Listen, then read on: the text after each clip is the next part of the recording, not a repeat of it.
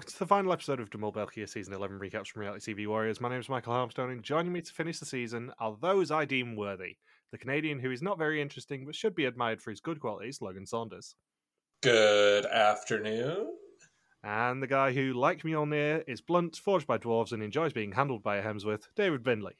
Good morning. Good morning. So we were on Belgian TV this weekend. Well, you were. Yeah, we were. You don't count, but My yeah, our names were on screen. Wow. and do you know how many people have followed us on Instagram since that aired? Two. One. Was it Steve Teo? It was not Steve Teo. There has been exactly one follow on our Instagram since that actually aired, and this is two days later now. I, I gained one Twitter follower over it. Oh, I'm proud of you. I gained zero. Yeah, no one knows who you are, though. You haven't been on the podcast for six weeks, seven weeks, whatever it is at this point. But we decided to drag you back one last time just because, you know, you're involved in the next step of, of what we're going to talk about Yep. at the end of this episode. Given that this is finally the episode where we're probably going to announce what the Mole Historians is this year. Probably. I say probably because I'm almost certainly going to do a lot of dicking around in the edit and just irritate people with five minute long pauses or accidentally removing which season it is. You know, the usual sort of tricks that we love to play. And I will also point out that because we have recorded two historian seasons already this year, both of which are now edited as of about half an hour ago, because I finished the finale of Amazing Race Australia 2 literally about half an hour ago. Ooh. Don't spoil it for me. I can't spoil anything for you, but it's a it's a fantastic season that you'll be hearing very soon. Yay. I can also confirm that the next episode that we record will probably not only be the 500th episode, but our 500th recording. Eh. Yay. Well, that's a hell of a milestone. It is because Hunted seems to be delayed until the summer, and I was quickly doing the maths before we started recording, and I think the next episode is actually going to be the 500th recording, which is fun. So you got me you got me to come back and it's only 499? I did originally think that this was number 500, and then I realised I did my maths wrong. It's only 499, sorry. But it's actually 477 in reality. And I know you want to start the episode by trying to salvage any sort of glory that you can from being the least shit of the three of us at predicting comfort. I don't even know that I was least shit as much as I had her as my top suspect week one, which is I mean, we're probably going to get into it with Steve Teo later. But like I'm nearly as bad at this game as he is normally. And then somehow like the last five seasons I've watched over the last year, this Vidum, the Finland one from last season, uh, Netflix mole, and then the New Zealand one that popped up randomly. I've managed to get them all from week one, and it's really only because of that bloody DeLorean that I uh, fell off of this season. Yeah, that's the thing. Like, she was my number one suspect in weeks two and three, and then because of the bloody DeLorean, it just tanked. Yeah, It's really frustrating. the annoying thing is she wasn't even my bottom suspect that week because Lieselot was still there. Some bits of housekeeping, as is traditional, include the fact that I want to gloat about something because, in the process of trying to find whether my instinct on someone pointing out one of the clues was correct on Discord, I found that this time last May, basically, May 3rd last year, on the Brothers Bar Discord, I said the following. The US would be an interesting one too, but you'd probably need a travel partner. I'd love to know what states they'd do. Having said that, Stetson is an obvious addition to the Mole in a Hat promo picture collection. I hate to say I told everyone so, but I told everyone so. That's quite the foresight, Yeah. uh, Mr. Harmstone. Especially given that Papa Bear had probably already decided it was going to be the US by that point. So I didn't even get any sort of tip off. And that was actually before we went to Belgium, which is even weirder. I, I look forward to the hats with the corks dangling down next season. I mean, it's an obvious addition to the to the Mole in the Hat promo picture collection. Yeah.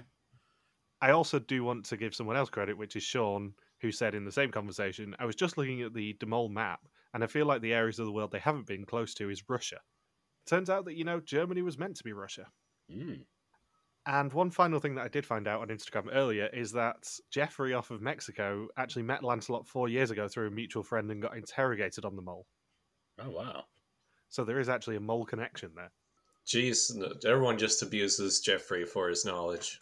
Yeah, maybe Lancelot was lucky enough to get Jeffrey's business card like I did in Vietnam as well. and he still didn't recognize me last week. So, previously, the final three went live over Arizona as Toast brought the news and Commie brought the weather. In a tempting choice between money for the pot and information about the mole, the mole went easy on them to let the pot rise one final time before the press room got the shock of its life when Lancelot was unmasked as the winner. At the reveal, it was a comforting sight, as Comfort was revealed as the saboteur all season long. And we begin in Bruges a week ago, and all the losers looking uncomfortable in the basement of a brewery. Uncomfortable? Uncomfortable indeed. Unintentional pun from me there. The light goes red and the phone rings once more, leading them back to the Twin Peaks hallway. It's a nice little echo to the start of the season with doing this. It is, but one thing I was thinking about is they don't do everyone finding out who the mole is at the same time anymore. Belgium's kind of gone away from that, and I don't really understand why, because I quite like those scenes. Was it availability just for the initial reveal amongst the contestants? I don't know, because it seemed very intentional that they would have the two pairs and then the trio find out separately. Yeah, when they they're distinct groups, like having Ruben and Steve Teo find out together. Yeah, Yeah. I was thinking maybe like somebody got COVID and then they had to reschedule, so then they decided to split everyone else up as well. I don't know because it it was filmed literally the day before the finale. It was filmed last Saturday. No idea then. The irony is, of course, that they were closer to Lowell Taylor than I was. Yeah, it was. I just saw that after we finished recording. What happened to that? Um, I think he was just a bit too busy, to be honest. We'll try again next year. He'll inevitably be going back to uh, Ostend next year, won't he? So we'll try and plan it again. But yeah, Bruges is just down the road from Ostend. If I'd got the ferry, I could have actually gone to Bruges and driven over to Ostend on the Saturday.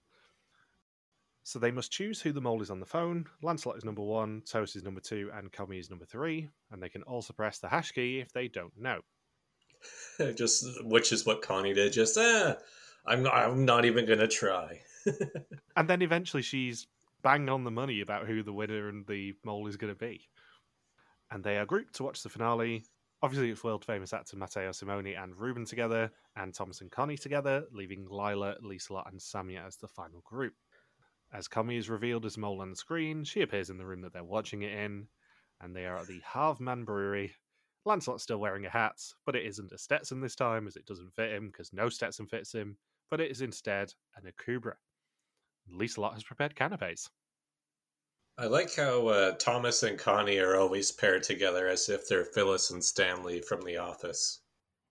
I like how Matteo Simoni was less recognizable as Matteo Simoni here than he was in episode one because he had his hair grown out. I just love how they promoted the living shit out of who the 10th candidate was going to be. Then the twist completely fell on its face. And then on top of that, they pretty much sideline him in this reunion. Hmm. You get Commie's reaction to finding out he's going to be coming. You get a little segment with him being useless, and then that is it. I like how when uh, yeah Comfort initially meets with Gilles and he says, "Yeah, there's someone really famous from this show called Call Boys who's going to be on it," and then uh, and then she figures out, "Oh, it's it's Simoni. Yeah, it's Matteo Simoni," and she's just blown away. And that's the big twist that Gilles thinks to reveal first to the mole of the season. Then he's gone. As he says himself, in the space of 90 minutes, he went from getting texts going, Oh my god, you're on the mole, to, ah, commiserations. Good cameo. It's such a wonderful damp squiv of a twist, and I, I think it's utterly delightful. And Gilles had a way of telling her whether they were in time or not on the first challenge. If his arms were crossed as normal, they were in time. She couldn't re- she couldn't really do anything about either of the first two opportunities to earn money because people got in the way, namely Connie and Lancelot. And her plan was to just mess about on the slack line, but then they put her in the last position, and she was able to keep all of the money out of the pot by just blaming her height. Not that it was actually a problem. The thing is, is that that would be normal strategy to not have her go last anyway. So it's really the group being punished for just what could potentially go wrong, even if she wasn't the mole. Yeah, the the two positions in that split challenge you don't want them all to be in are last on the slack line and being the ones actually controlling how far out the piggy bank is on that last bit of the slack line. Namely Connie and Thomas, and then Commie herself.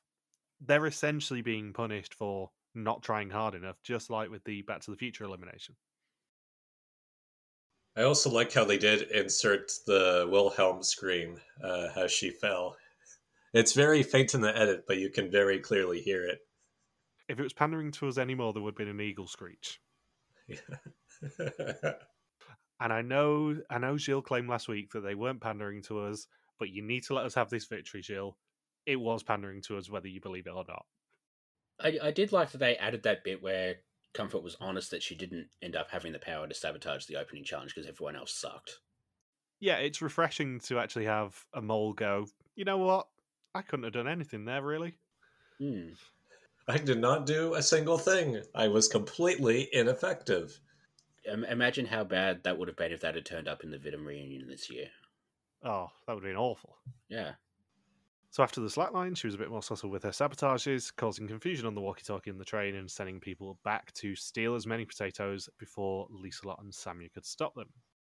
God, the, the train challenge bit cracked me up so much because they were basically like, yes, there was sabotage here, but everyone was doing everything wrong. Moving on. and then the, and it wasn't even her fault with the the horseshoe challenge because it was all Lancelot screwing Yeah. up Jolly Jumper. I mean, jolly jumping doesn't even sound like an animal. I did forget to say it to Gilles last week, but the noise that lamp makes when it hits the fence cracks me up every time I've seen that clip. because it's just so brutal that challenge. So her tactic with the horseshoes was to take the coloured horseshoes out of the game as soon as possible, and she also managed in the process to get Lancelot blamed for all her errors. With the egg transporting mission, she accidentally kept dropping them and broke both her egg under her armpit and threw Thomas's out of his pocket as well when they were on the jeep. Connie became her target for the egg breaking as she was a little bit more careless with her red egg, and she left it in her bag on the floor at a bar, and Comfort kept kicking it under the table while talking to her, which is, can I point out, one of the greatest mole sabotages I've ever heard of. Yep. While she's just pouring out all of her life secrets. So when I was 18, oh yeah, keep going, Connie. Smash, smash. Connie's just pouring her heart out, and Comfort just keeps going over there, just like, why are you breaking my heart, Connie? I haven't talked to my estranged sister in 25 years. Oh yeah, that's smash, smash. That's terrible. It's just such a great sabotage that there is obviously no way that they could have included in the original episode. But the fact that Connie's just there pouring her heart out, making friends with Comfort, meanwhile, Comfort's just booting Connie's bag under the desk repeatedly to make sure that she can't win the challenge the next day. It may be my favourite sabotage ever. Yeah, it's certainly up there. I'm not a huge fan of the hidden clues this season. There's one which, as I said to you guys last night, I did shout fuck off at the TV at, which is the font one.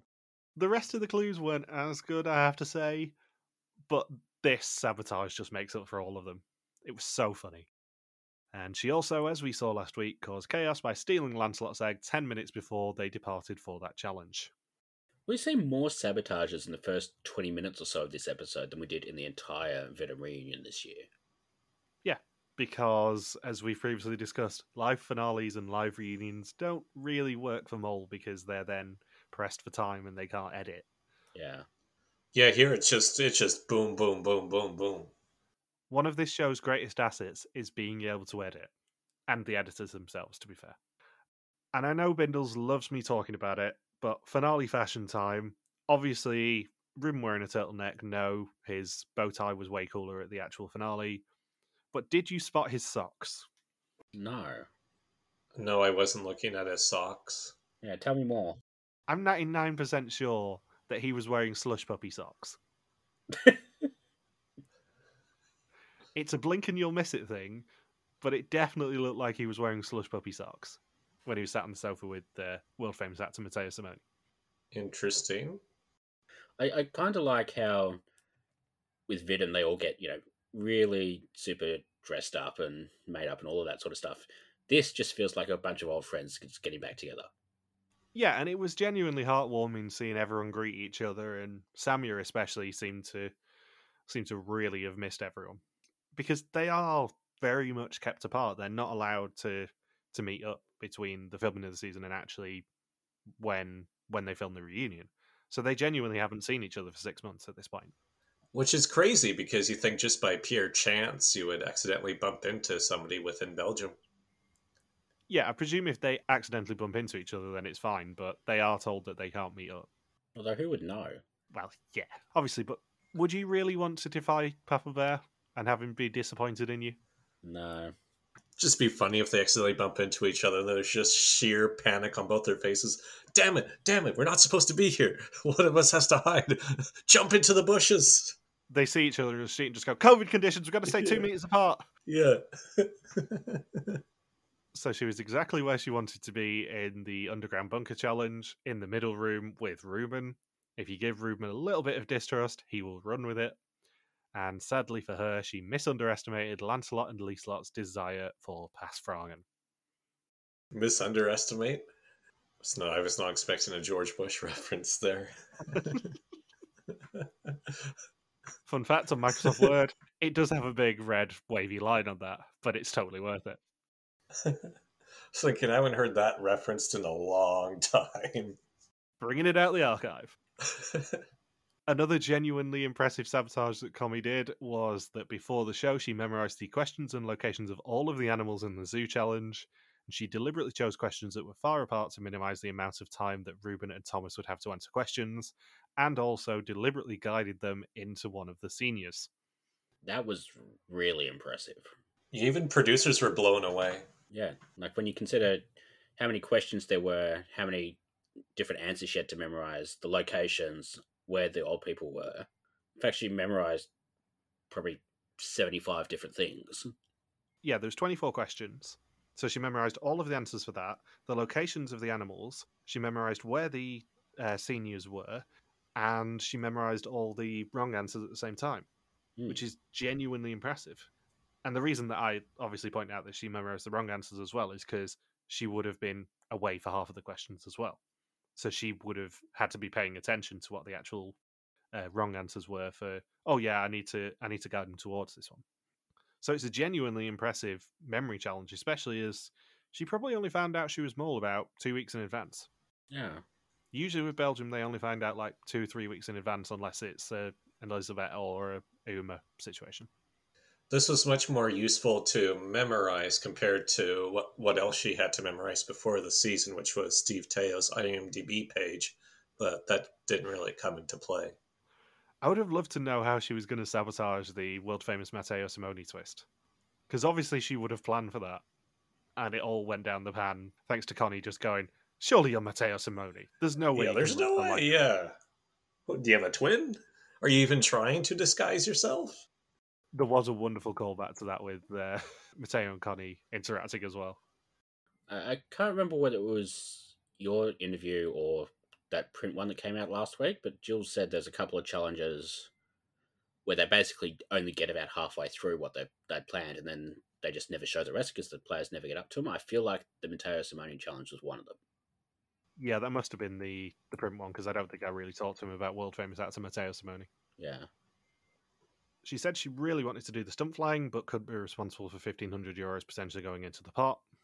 And in another wonderful sabotage, she bombarded Lancelot with information during the college challenge, which was very distracting for him, especially in a second language. Red lions, red devils, red red dragons, red dinosaurs, red dogs. Just one more thing about the, the plane challenge. Do you think if she'd ended up in the other group, she would have pretended not to recognize Matteo Simoni in the clip? I think so, yeah. She could just say, "Well, I was busy with school." Oh no, I'm I'm not aware of Matteo Simoni's work. Matteo Simoni's extensive work. I wasn't looking at his face. I was looking at his toque. Isn't he one of the call boys? the annoying thing about the whole bombarding Lancelot with information thing is I was so close to suspecting her from that. Everything that they said about how she sabotaged that challenge was a reason that I suspected Lancelot that week. Hmm. It's just so irritating that I was like 95% of the way there and I just I just didn't twig it. Yeah, the mole would be on the microphone. Yeah, Yeah. I remember you talking about that extensively. And then he said, Well, that's the tough thing with Comfort as mole this season. is that Ruben and Lancelot screwed up so many challenges that Comfort, although sabotaging a lot of these challenges, was able to just tack on to what Lancelot and Ruben were doing. So her job was easier than most moles in the past. Yeah. I mean, there was a challenge where she didn't even get to initiate her own sabotage, uh, and that was that was on the first day of the season. Yeah, she's a fantastic mole, and I know we're going to talk about this probably in the next five or ten minutes, but she's an absolutely fantastic mole. But it's mainly because she worked out very quickly who to piggyback off of and who would be the suspicious guys that would cover for her, basically. It's funny how you, you're saying all this stuff is why you were suspecting Lancelot. Because, like, all of the stuff she was doing was why I was suspecting Toast. Because, like, things like, you know, saying the right color under the bus, knowing that Toast wouldn't trust her. I think it's one of those things where we, we spotted all the sabotages, but we didn't attribute to them to the right person. That's right. The the speed one was brilliant. Mm. I've said it so many times on these podcasts, but I don't mind being wrong about this show as long as it makes sense in the end. And it's obviously super aggravating for me being as competitive as I am that I was wrong. But also, I go, yeah, actually, hats off, Comfort. You did manage to trick us. And you managed to trick so many people in the process. Yeah. She also hid the relevant books for the questions, even though Thomas came back with another book that she didn't spot, which was a great subversion of what the mole was trying to do. And she knew that she was Toast's main suspect, so she misled him to make sure the speed challenge didn't succeed by saying the right colour, knowing that he trusted Ruben more than he trusted her. She wanted to be worth no money in the duels, so tried her hardest at the challenges, but it was typical that Toast was the best at both pub games. And she let Ruben shoot her as he was worth 3,000 euros and she was not. Yeah, just more ways to keep money out of the pot. And another shout out to whoever it was on the Brothers Bar Discord who suspected that she did indeed draw the 2,000 euro card and then accidentally kept going at the diner. And then Gilles asked the question we've all been waiting for the answer to what happened to Lancelot with bribing cops in Malawi? I'd completely forgotten about that from seven weeks ago at this point. But it is utterly delightful that we had that callback. I like how it was a complete fake out for the Back to the Future bit. How do you feel about the Back to the Future twist, Bindles? I didn't mind it. I think it worked better that they knew in advance that it was coming, like so they could plan for it for that episode. I don't think I really need to see it every season, but this is this is a show that sort of leaves you wanting more a little bit, a lot of the time. Yeah, I think the thing that sets it apart from all of the similar-ish challenges that we've seen of its ilk in the past is the fact that they didn't know whether the mole was going to get the red screen. Yeah, They didn't necessarily intend on getting it. She she pitched a score that she thought would be roughly right to get it, but until that red screen came up, she had no idea. Yeah, they had they had them all play it play it like a contestant would. And also in the process of it, the contestants played themselves because yes, Lancelot ended up being able to rule Toast out from this challenge or from this uh, this elimination, but there was no guarantee of who was going to go home apart from the fact that it was never going to be Comfort. Hmm. And if if people had tanked the test enough, then they would have maybe got more information out of it, or if they played it like Lancelot, but they sort of played themselves and allowed her to take a thousand euros out of the pot. I did like Lancelot breaking the twist. Oh, so did I, and that was the thing that I was kind of sworn to secrecy on from Papa Bear last week, is the fact that he accidentally told me that someone managed to work out the correct tactic, and he was like, "Don't mention it on the podcast yet. You can mention it next week, but don't mention it yet." I'm like, "Okay, whatever." Yeah, I mean, you know, if they give you an opportunity to guarantee one of your suspects isn't the mole, like it is high risk, high reward, but you know, carpe diem, I guess. Yeah. So I'm curious what would have happened if Lancelot chose to exclude Comfort in that situation. Would he have been able to fight back and survive the execution? Because Layla had seven right. Then he would know for sure it was Comfort. So he'd what have to identify four pictures? Yeah, so it all depends on who he was splitting on before, because if he chose to rule out Comfort, then he would have gone for guys only. You would presume, and on top of that, That would have then meant he would have known it was a woman straight away. By that point, there were three left. So that immediately allows him a much greater chance. And he probably still would have scored one or two, even trying to avoid covering all the women in that case. So he maybe would have needed five or six, really. He would have obviously got his own correct. I think there were enough in those baby pictures to probably push him to three correct in total, if not four. Because Comfort was intentional, like when we said, oh, Comfort's having bad luck with these coin tosses in terms of choosing the correct baby photo. But now that we know she's the mole, she was intentionally throwing the the coin toss guesses. So Lancelot would have probably figured it out, but would have well, he for sure would have figured it out better than a person who was intentionally sabotaging it. And you figure the people who didn't give comfort there, like didn't tell comfort which one was them, probably wouldn't have told Lancelot either. So you've still got Layla, you've still got Lancelot. Lancelot would still get his own ride, so that's three. I think Comfort probably wouldn't have given him the right one. No, because it would have been worth money. So I, I, think he probably would have got three, and that's about it, unless he got really lucky with the guesses. Well, Toast's one was fairly obvious, I seem to remember. Hmm. So that's four. So that's eight questions total? Yeah. And then on top of that, assuming Lila was still second worst, that would have then ruled her out. And it would have been a coin flip for him between Lieselot and Comfort. And I think out of those two, if you know it's a woman who's the mole, I think you know which one you're going to pick out of those two. Yeah. So he would have been able to go straight ticket on on Comfort had he come back from the DeLorean. I think actually it would have worked out for him, maybe even better than it did in in the end anyway. So to give everyone a chance, she chose to only get six out of twenty correct. She chose to give herself a chance to sabotage, and it worked out for her. She struggled with Lila and Lisa choosing to help as she realised that they actually cared for her, and Lila ended up going home with a score of 7 of 20. She filled all of her answers in on the wrong person after switching from Commie to Lieselot. Only Lancelot figured out the correct tactic for this challenge, which was spreading over his two main suspects, Lieselot and Commie, and ruling out a third suspect in Toast. His screen was green, so he knew that Toast was 100% not the mole, and Lila says she wasn't focused on finding the mole anymore, but helping her friend in that situation. Just going back to Lila for a second. How do you suspect Lieselot that far into the season? Like Lieselot basically was responsible for probably like two thirds of the kitty at that point. Yeah, I mean, even I had gone off Lieselot after week three. Mm. Yeah, she. I think she was my bottom suspect from about. Was it about week three as well?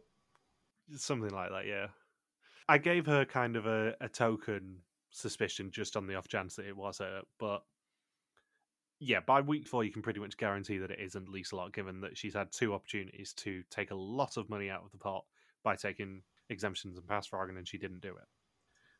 And now the most important bit of the episode, because we come back from an ad break to see that over one and a half million people have been searching for hints on this program, including us. They showed off our episode 7 banner from Instagram, including those fucking annoying bot comments. Oh, Jesus Christ, those bots the irony is those things I restrict them every time they post. So it should just be me and them who can see the, the comments. And for some reason those four managed to get through. They also picked probably my least favorite banner of the season. Given it's the only one that doesn't feature Ruben in some sort of awkward situation. Maybe that's why they didn't include it. Let's be honest, we had Ruben's reaction to the phone call, then Sammy's reaction to um, to the light falling, and then I think it was four Ruben ones on the shot. Um, and then it was the the family photo on the wagon that I used for episode seven. Interestingly, as well, it was on an English language version of Instagram mm. that that was screenshotted off of, and it was screenshotted on the Tuesday before the finale as well, because it says five days ago on the oh. screenshot. Turns out, out of all the Demol fan sites out there, we are one. Yeah, I mean, I would have preferred it if we had first billing. We were second on there. Something to work on for next season. but I will take second billing out of this. I'm obviously super made up that we got any sort of credit on uh, on Belgian Mole. It's hilarious to me that our little stupid podcast has had some sort of success with this program. And yeah, even Gilles' tip off last week of those who are worthy will receive credit. I was still half thinking up until Sunday evening when we started getting the messages going, you got a screenshot, that it might have just been one final Gilles trolling us moment and going, yeah, you're not worthy though. Yeah. But it was really nice to actually see that we got any credit.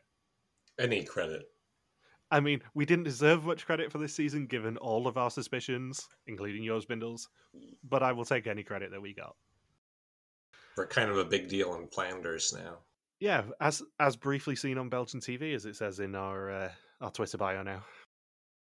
So the hidden hints: the paracetamol box has a suspicious date on it, but it was actually the word itself that was the clue, as it was written in a font called Comfort. The same font was also in the new version of Tucson today as the headline "Shocking News" right above one of my favourite gags of the season in the box saying "No hint here." Really frustrating for us, the paracetamol box, because I know me and Bindles talked at length about that paracetamol box probably ending up being a clue of some description. Yeah. As soon as, as soon as he said, "Oh, the paracetamol box is a clue," I'm like, "Oh, for fuck's sake, here we go."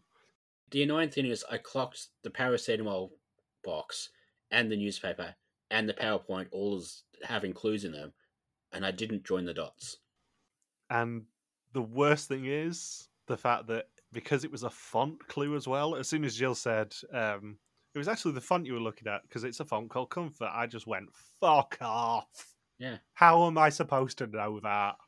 Well, at least it's not like that one from the South Africa season where it's like, okay, you take the word search, you t- you use the fact that we did a QR code in another challenge to turn it into a QR code. You shift the you shift the squares, certain rows and columns, and then you, you scan that, and then you end up somehow with a five digit code that corresponds to a Lego set that matches the mole's occupation. This was better than that. Yeah, that was ludicrously hilarious, though, to be fair. Yeah. That was just a piss take for all of the mole fans looking into everything like we do. So after the stunt flying, she ordered the same cocktail that Mole Mark had as a stunt in season three. Spoiler. Spoilers, yeah. I mean, who'd have thought Mole season spoiling who the third mole was? Mm. The number plate of the van was only briefly visible, and it was CM11463, spelling out, of course, Comfort's Mole 11. Ugh. Yeah, I know, I hate that clue as well. In every episode, there was a reference to her job, a reference to the word baby, usually when the mole did something suspicious. It was even in the wonderful PowerPoint right next to the word country written in comfort. That little clip art of the it's a baby and he's just holding a map of Belgium. That made me laugh so hard when I saw it.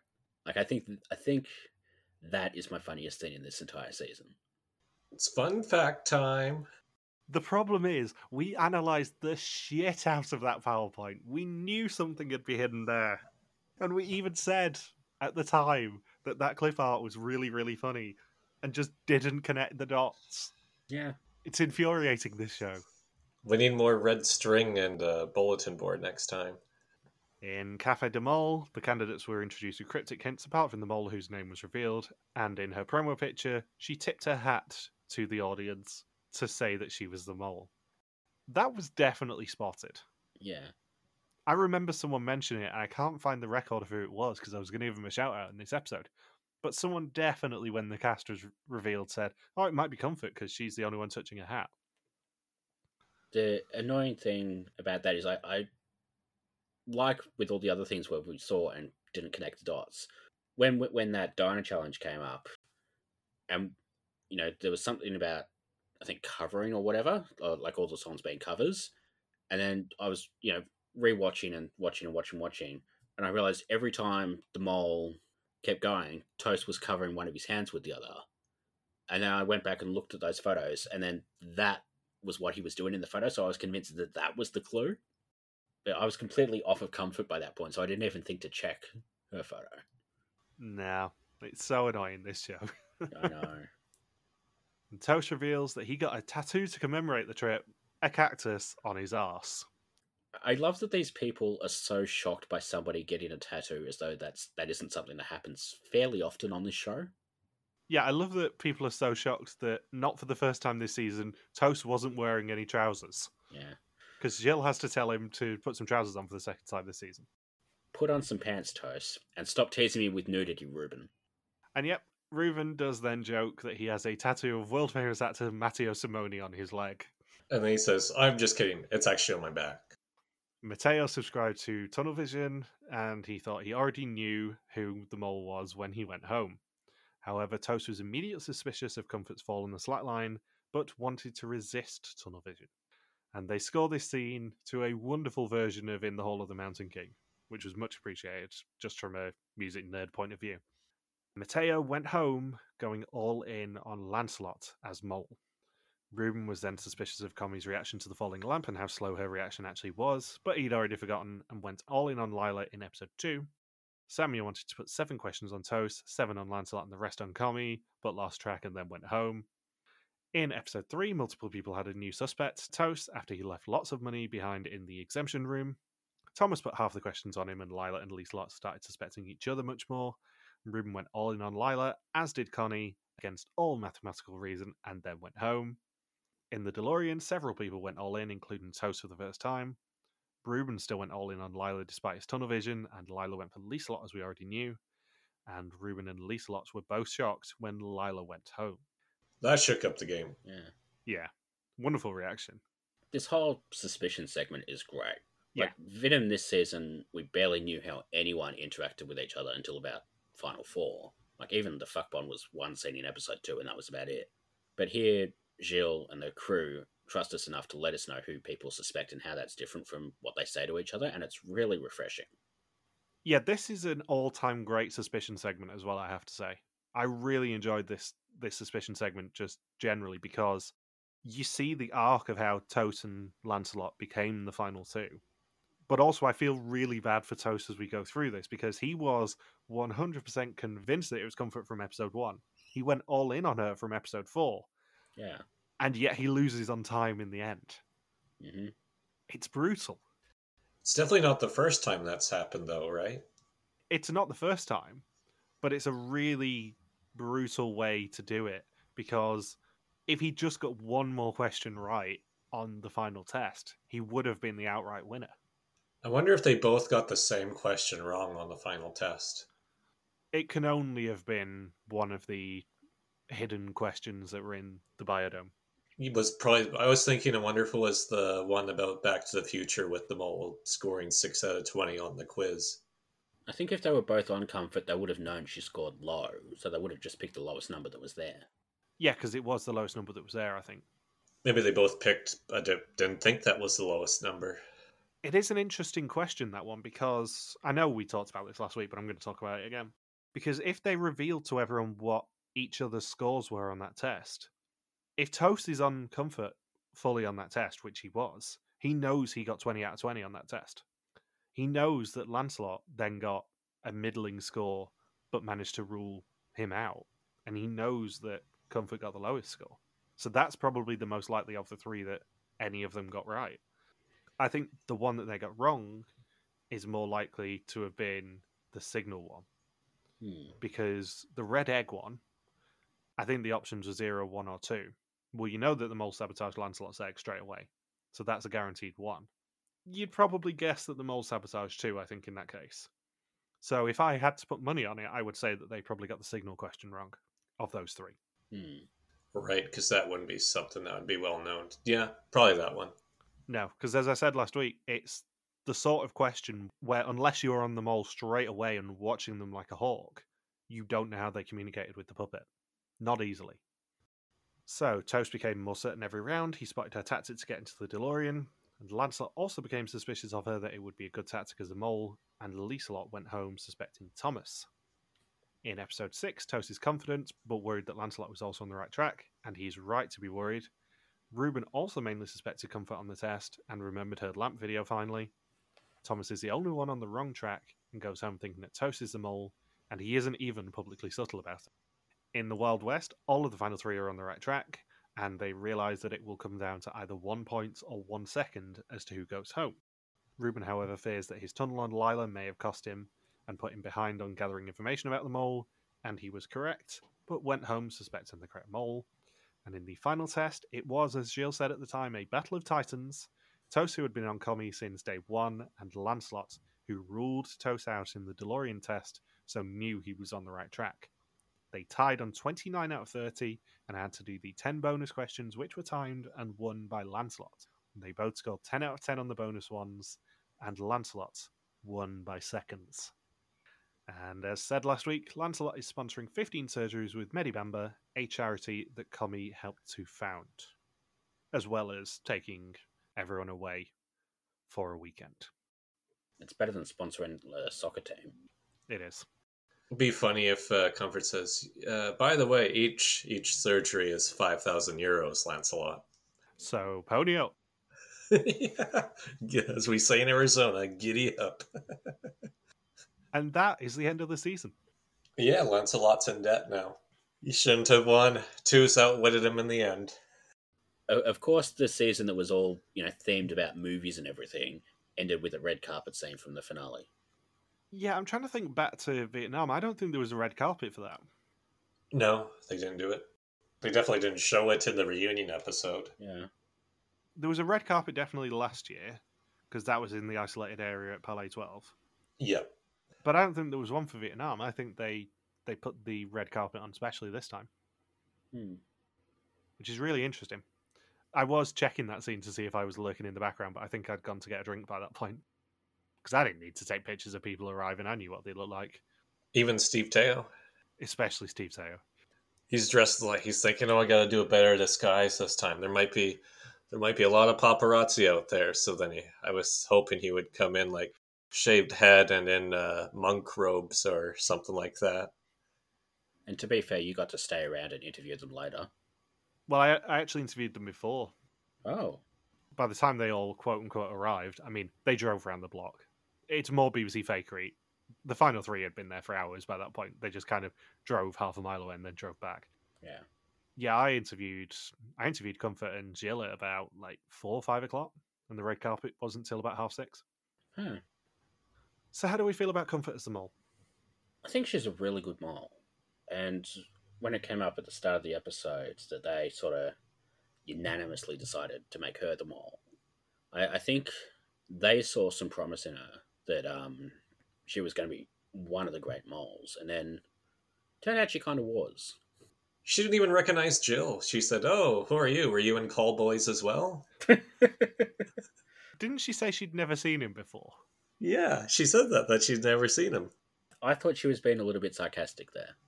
Yeah, I'm I'm wondering whether it was either her being a bit sarcastic and it just didn't come across, or it was one of those things where, like with Vietnam, where they had the challenge of not recognizing the crew member who they'd already met. I'm wondering whether she might have thought that it was a mole test, and she's like, "I'm going to say I've never seen you before, just in case." Hmm. Who who are who is this guy? Is this is this Willie Summers? I don't think it's an Argentina situation where people genuinely the first challenge went, "What's Gilles De Coster famous for?" yeah. I think that was Hannah. Do you know who this man is? Is he from Wallonia? Yeah, it was indeed Hannah who um, who on the Salinas Grandes said she didn't even know who Papa Bear was in the end. Who is this man? What is his what is his major function? His major function is deception towards the English language community. I thought one of his major functions was folding his arms. And folding his arms, yeah. Technically, it was unfolding his arms this season, wasn't it? Yeah, it was indeed the reverse. And final question before we actually talk about what's next. How do you think we're going to look back on this season? Very highly. Yeah, this Yeah. is this, this is going to go down as one of the good, the really good seasons. Where would you place it in your rankings? Uh, in terms of just België or all of them, Either. It's up to you. I think in terms of just België, it's probably third behind Vietnam and Germany, because I think Vietnam does take a while to get going, but then sort of once it hits, it's you know non-stop to the end. Germany, I think, given the the situation behind that season, you can be a, like a little bit more lenient with the things that didn't work. This season has a lot that works and a lot that works really really well, but then every so often you just get something that like didn't quite work, like the Steve Teo twist or the ejaculating hot dog wall or I thought that was. I thought that's the name of the sex tape with uh, Ruben and Steve Teo. Well, you would know. It is in your collection. It's autographed. Yeah, like with you know Steve Teo and the ejaculating hot dog wall, and even I think the news challenge sort of probably would have worked better with four people, and sort of you know leaving comfort to do the big part of the challenge solo, kind of made it like a little bit less effective than it probably would have been. But then we got you know Gilles helping with the challenge, so you know swings and roundabouts. But I, I think after everything that went wrong in Canary Islands, I'm really thrilled that this season went off without a hitch. Yeah, I think in terms of the the mole pick and stuff, they obviously wanted a safer pair of hands and someone Yeah. who they thought could deal with the emotional toll of being the mole. My favorite part was when uh, when Comfort gets executed and Gilles whisks her away and she says, "Oh, I'm really nervous." And there's genuine panic on Gilles' face saying, "Don't be nervous. Don't be nervous. Don't be nervous at all. We can't have a repeat of last year, please. No. You're not nervous, Comfort. Tell me you're not nervous." Yeah, obviously they tried to go for a safer pair of hands and it and she was a perfect choice, to be Hmm. to be brutally honest. I don't think there is a better ending to this season than Comfort being the mold and Lancelot winning in retrospect. Because Lancelot was a force of nature. No matter how you feel about him, he was an absolute juggernaut in this show, as was Toast, to be fair. It's a real shame we didn't get a four person finale and see Ruben also probably get 29 out of 30. He didn't have enough notes though. Yeah, but I mean, I think he probably could have had a decent shot at it. He probably wouldn't have won still, but he Hmm. could have had a decent shot at it. Yeah. This season was phenomenal. I agree that it is probably the third best of the België seasons. Hmm. It's definitely in the upper echelons of the A tier still, I think. Yeah. I think it's very difficult for anything to get in the A plus tier with Vietnam and Germany. This one was very, very close. There wasn't really a dud episode, I would say. There were hilarious failures like the world famous actor Matteo Simoni twist. But it just felt really fun, really pleasant. Like everyone was having an absolute blast. It was chock full of sight gags, which I always appreciate. And it just felt it, it just felt like everyone was having fun which is what this show's all about. It's definitely the best season that's come out in the last couple of years. Yeah, it's great to see a season go completely. It seemed well from what we saw, it was pretty much a seamless season for production, in contrast to perhaps the messiest season of them all ever last year. I said this last week, but there's there's a bit of charm in how badly last season went for them for me. I think it actually elevates the season slightly in that it is just an utter chaos season. Yeah, that's the that's the one neat thing with Canary Islands is production. It was a lot of things. Just it's it's a season where nothing goes production's way, and they and just every all the sacrifices and all the adversity to face just to cross the finish line and see twists that were great in concept but just didn't have the best execution or had the best results in the end. For instance, the the live finale last year was one of the very few twists that they've come up with that just fell completely flat. Here we see the Back to the Future twist, and it went as well as it possibly could have overall. And what what's the other end? Of course, well, I guess Steve Teo twist didn't pan out, but luckily that was episode one, Yeah. and then they still had seven episodes after that where nothing went wrong. Where would you rank it, Saunders? I think it's right up there for me with S- South Africa and uh, Vietnam overall. Really good. stuff. I mean, as we said before, there was one episode I think we said that was average, and then everything else was above average from start to finish. Yeah, I know I said this to Gilles, but the sight gags especially just elevate this season. And I know it's partially because it was in a an English speaking country and all that sort of stuff. But the jokes and the level of silliness that we saw in some of these challenges this season were just utterly pitch perfect. Yeah. Mainly the speed challenge, mainly the PowerPoint, but just little little nods to the silliness that this show loves.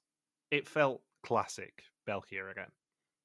And how distinct each episode was and how they really they really that's one thing that the mole is always amongst other things they always do really well at a very long list of them but this season especially was just how each episode they kept feeding into the same theme and you think oh a whole season arizona that's not going to be exciting on paper Hmm. for instance if if WIDM just had a whole season in arizona they would not have played it out the way that uh, België did this year at all. It wouldn't have come remotely close with having everything tied together and how much they fed into the American cinematic history, for instance, and then as well mixing in the Wild West theme.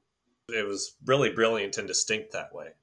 Yeah, WIDM probably would have said, okay, we're going to Arizona. How do we clumsily work in Native Americans?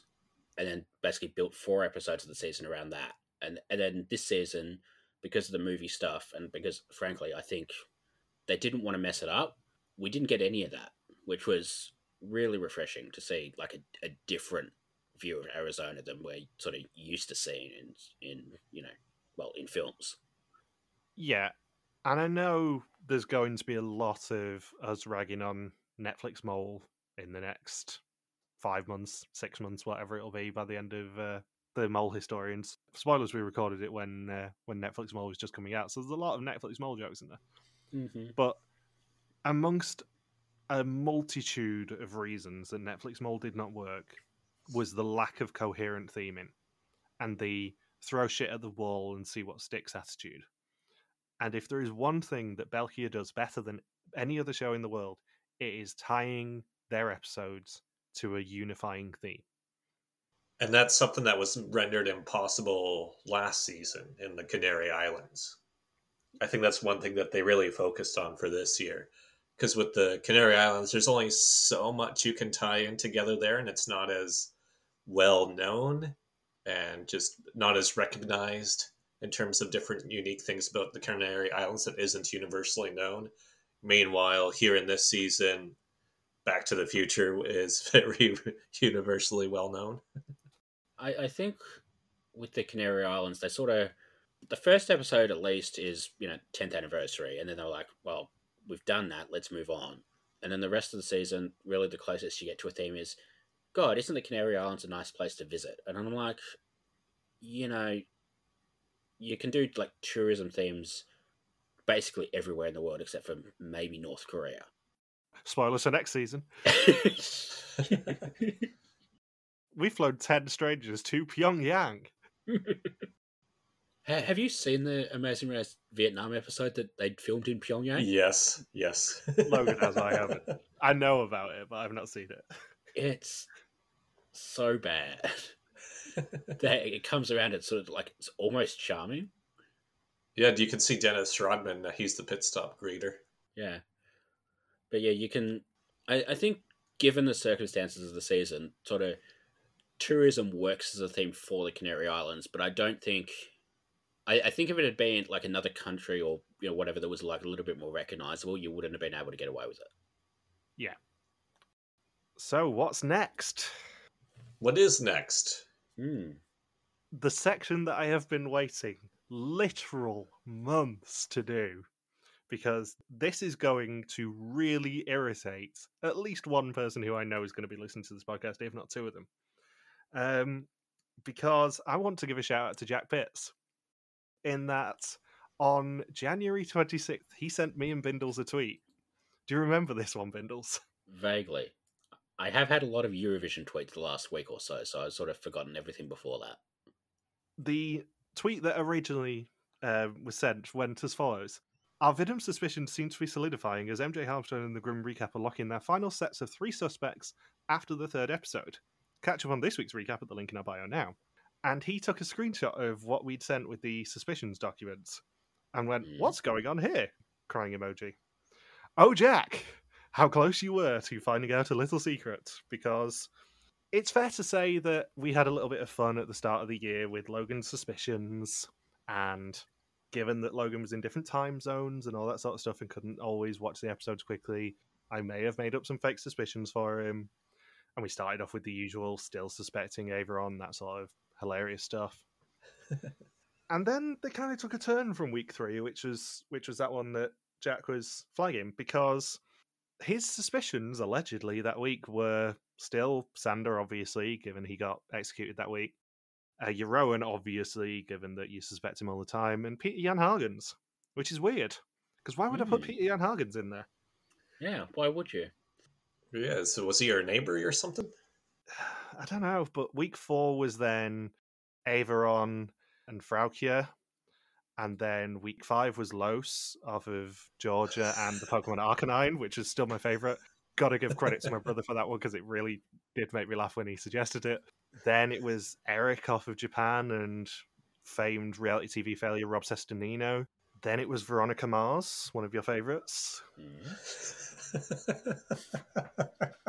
Then it was Awit from South Africa, the original South Africa season, and then finally it was Naylor and her broken ankle. Yeah. yeah, it was. Uh, I mean, I would have been closer than I was with this season. Yeah. Yeah. And then when we came to België, your first week, because you were still missing, was Evie Hansen, Letitia, and Ellie Lust. And then it was Victor Brand from Sri Lanka, Eric from Czechia, and of course Nabil. And there's one unifying thing about those suspicions, or at least the Yeah. first ones in in um, in the last, let's say, I don't know, six weeks of WIDM. And you know, just in case anyone hasn't heard it yet, you might want to spell it out. Yeah, so we have Averon, that's an E. Then we have Los, that's L. Eric, E. Veronica, V. Awart, E. Then Naylor, N. And weirdly, that pattern goes again for België, doesn't it? Because you have E for Evie, L for Letitia, E for Ellie, then V for Victor, E for Eric, and N for Nabil. And what does that spell, children? Eleven. it spells out 11 because there's a theme to this year's historians given that spoilers from next sunday may 28th you can listen to amazing race australia 2 historians that happened 11 years ago and for mole historians this year in case you've not worked it out already we're going back to season 11 we're going to el salvador nicaragua oh yeah, we recorded that like a million years ago. yeah i think we started recording that in like august actually And hilariously, there's a lot of ways you could have known because there's not just Logan's suspicions. There's so many clues that we've done to the number 11, chief amongst them, that the fact that the 11th word of every episode this season has been the number 11. Oh, fuck off. so if you'd paid attention to the number 11, the 11th word would have helped you. The notes for WIDM also all used a particular phrase, which was a new decade of WIDM begins. If you'd done the maths, you would have realized that actually it was our 10th season of WIDM that we were covering and not a new decade. A new decade, of course, being the first three words of El Salvador, Nicaragua. Partially thanks to John as well for doing both suspect lists this year under the name of Jan Kooijman, because that has given us so many opportunities to reference him in these episodes. And in fact, it is this year already the most referenced season that we have done on any mole podcast. And on January 28th, I actually sent you a message suspecting that someone may have rumbled us on Historians this year. and I don't did. think John has, which is hilarious. And the final thing that I do want to draw attention to there are loads and loads of hints to El Salvador and Nicaragua in our episodes already this year, I'm afraid. I, I dropped a couple of things where I was like, you know, turning it up to 11 and mentioning like the number 11 about 11 times. Yeah, and in fact, our Instagram story for this week's episode does reference the the number eleven again. It's a reference to ten and one. But week eight's suspicions for WIDM actually use the phrase "predict the future," which is obviously one of the main twists of El Salvador Nicaragua as well. The hilarious thing for us is that we'd actually decided ages ago to do El Salvador Nicaragua, and then the very day that we recorded the final episode of WIDM Historians for this year was actually the day that Marika put her subtitles up. We still use the old That Dark Spark ones, and Marika has now lovingly provided those subtitles, so you will be able to watch along with us. In much better quality than we got. They certainly are. Lucky. I know. They get to see that Peter Young gif in, you know, high quality. not that one. The uh, the look of disdain from uh, from him when Arts and WIDM icon Jan Kooijman hand him a picture. In retrospect, um, you know, it's probably lucky that there were a lot of Wie is de Mol names that start with the letter E. Otherwise, you would have had to, you know, come up with basically just make up names at some point. And then, and then you'd probably end up getting someone texting you being like, Edgar, who the hell is Edgar? Oh. I should have seen that coming. Um, you should have seen that coming because I've dropped about 14 during this episode. Yeah, I will say it was a fucking nightmare doing this joke when I uh, I realised that we were going to do it for uh, for hinting at historians when when we realised that I had six more weeks to do them. Um, especially when it came to V's. Veronica Mars was an obvious one because Logan loves Veronica Mars, but when we decided we had to do a second wave of it for België, I did really have to rack my brain for anyone whose name started with V who I hadn't already used. And Fix a Brand was the one I came up with. And on New Year's Eve, weirdly the day that we recorded the uh, the finale for Amazing Race Australia 2, I did accidentally release nine of the ten episode titles. And if you know anything about our historians, you'd have gone, 10 episodes? That means it's an 11 episode season. Mm. Yet again, 11 episodes, but also is one of the few with 11 episodes. The episode titles for WIDM Historians are in order The Planet of Steves, only Yan's, as in Jan Kooijman. A Thumb with Eyeballs. I know exactly what that's referencing, still hilarious. Two can play that game. The Graves were in Graves. Then there was a redacted one, which was hashtag In Sundos We Trust. The Magical Murder Tour, Fallen Friends Together, A Singaporean Treasurer, and The Schiphol Mole. I'm sorry about the last one still. I'm not, because it's a brilliant annoying pun that I should have spotted way quicker than I did. That will come out sometime in summer. Um, we haven't got an exact date yet, mainly because we maybe are going to do a third historians that will skew the timing of it. But it's certainly looking like it's going to be sometime around August, September time that we start releasing those. However, before then, we do have Amazing Race Australia 2 Historians coming out from May 28th and at some point when they deign to give us the episodes, um, Hunted Series 7 will also be recapped this year, as well as episode 500 falling sometime probably in the middle of WIDM Historians.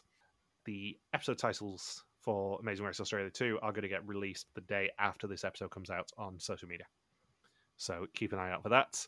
The first one is a particular favourite because I know it's going to annoy certain people in the Amazing Race Australia fan community. So, have you guys got anything else you want to say about this episode, this season, this end to live episodes this year, apart from Hunted, when they bothered to give us the episodes? I liked it. Yeah. I just want to thank Shields and the best damn crew on television. Yeah. I mean, because of you lot, the three of us still have faith in this entire fucking genre. Yeah. The smartest, dumbest show on television has never been more apt for a show like this. Hmm. Any thoughts, on Saunders? Um, yeah, there, there's no, there's no decline whatsoever. One of the few competitive reality shows that continuously delivers, especially after the Amazing Race Canada Nine's filming and hearing how that went.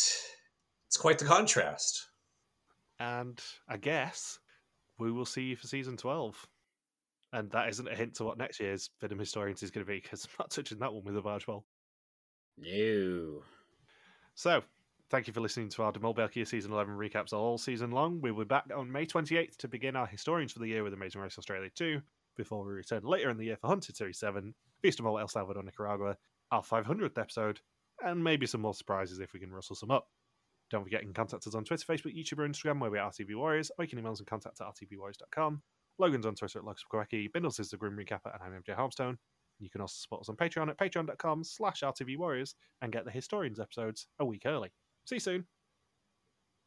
At least Peace one of you. and- I was about to say, don't I usually go last? Because Michelle always goes before me. No, you you go first, and then I say something stupid. Right. Peace out and just chill until the next a flavoring. Put on some pants, Toast.